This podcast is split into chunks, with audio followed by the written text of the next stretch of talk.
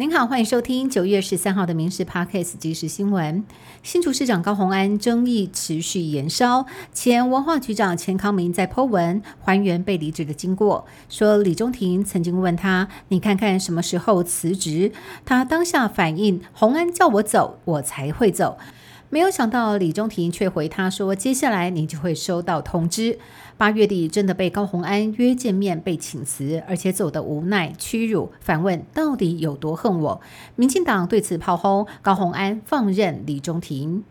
民众党最近频频爆出党公职有染黑、染黄的争议。今天党主席柯文哲宣布与知名的会计师事务所勤业众信合作。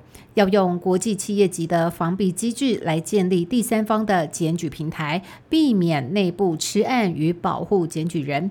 柯文哲还笑说，当然也适用近期争议不断的新竹市长高虹安。而妹妹柯美兰传出有意出来选新竹市立委，前一天还被发现连粉砖都创好了。柯文哲帮忙踩刹车，强调还没有定案。大直民宅倒塌才没多久，南港区的东兴街又有路面出现龟裂塌陷。今天一早，包括了国民党议员李彦秀、民进党立委高嘉瑜都来到现场关心。从到场的顺序到修法意见，两个人互别苗头。路面塌陷意外也开启了港湖立委选战的另类战场。最近也有民众控诉，台北大同区一处围老都更案，建商在拆屋的时候违法粗暴施工，导致附近十八户。房舍受到损害，不仅是墙壁出现裂缝，地板还隆起，简直就是基泰大直案的翻版。受损户向市政府陈情一年多了，却没有下文，怀疑市政府建管处包庇建商。现在行政院公共工程会以及营建署要介入调查。七月中落成的建成大楼，市长蒋万安特别亲自剪彩。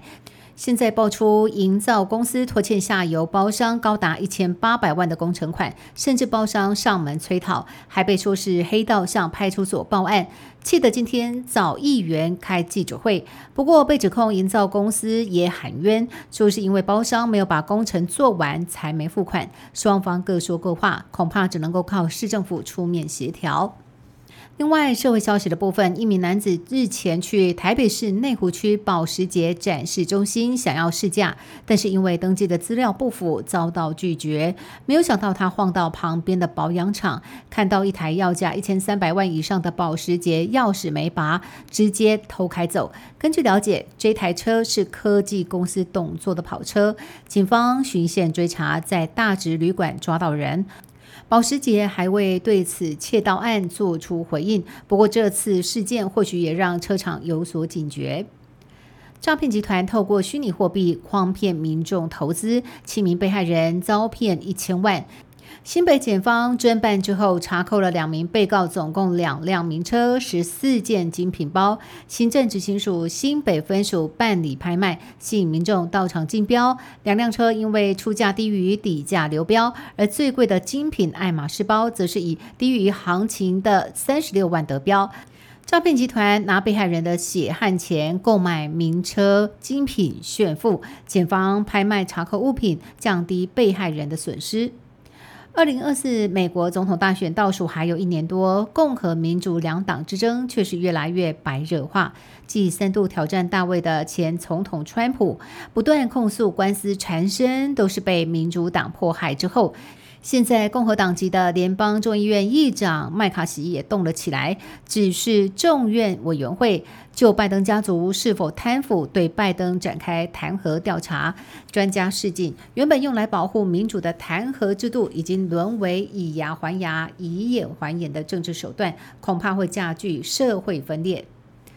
中国海权扩张动作频频，去年中国海警船几乎天天进入钓鱼台领海外侧的接续水域。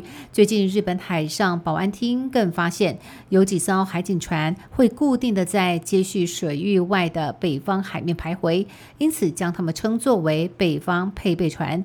怀疑这些船只是负责管理钓岛周围的中国渔船，以及作为其他海警船的后援。随着中国频频试探海上中途随时可能发生，日本政府也全面提高戒备。以上新闻由民事新闻部制作，感谢您的收听。更多新闻内容，请上民事新闻官网搜寻。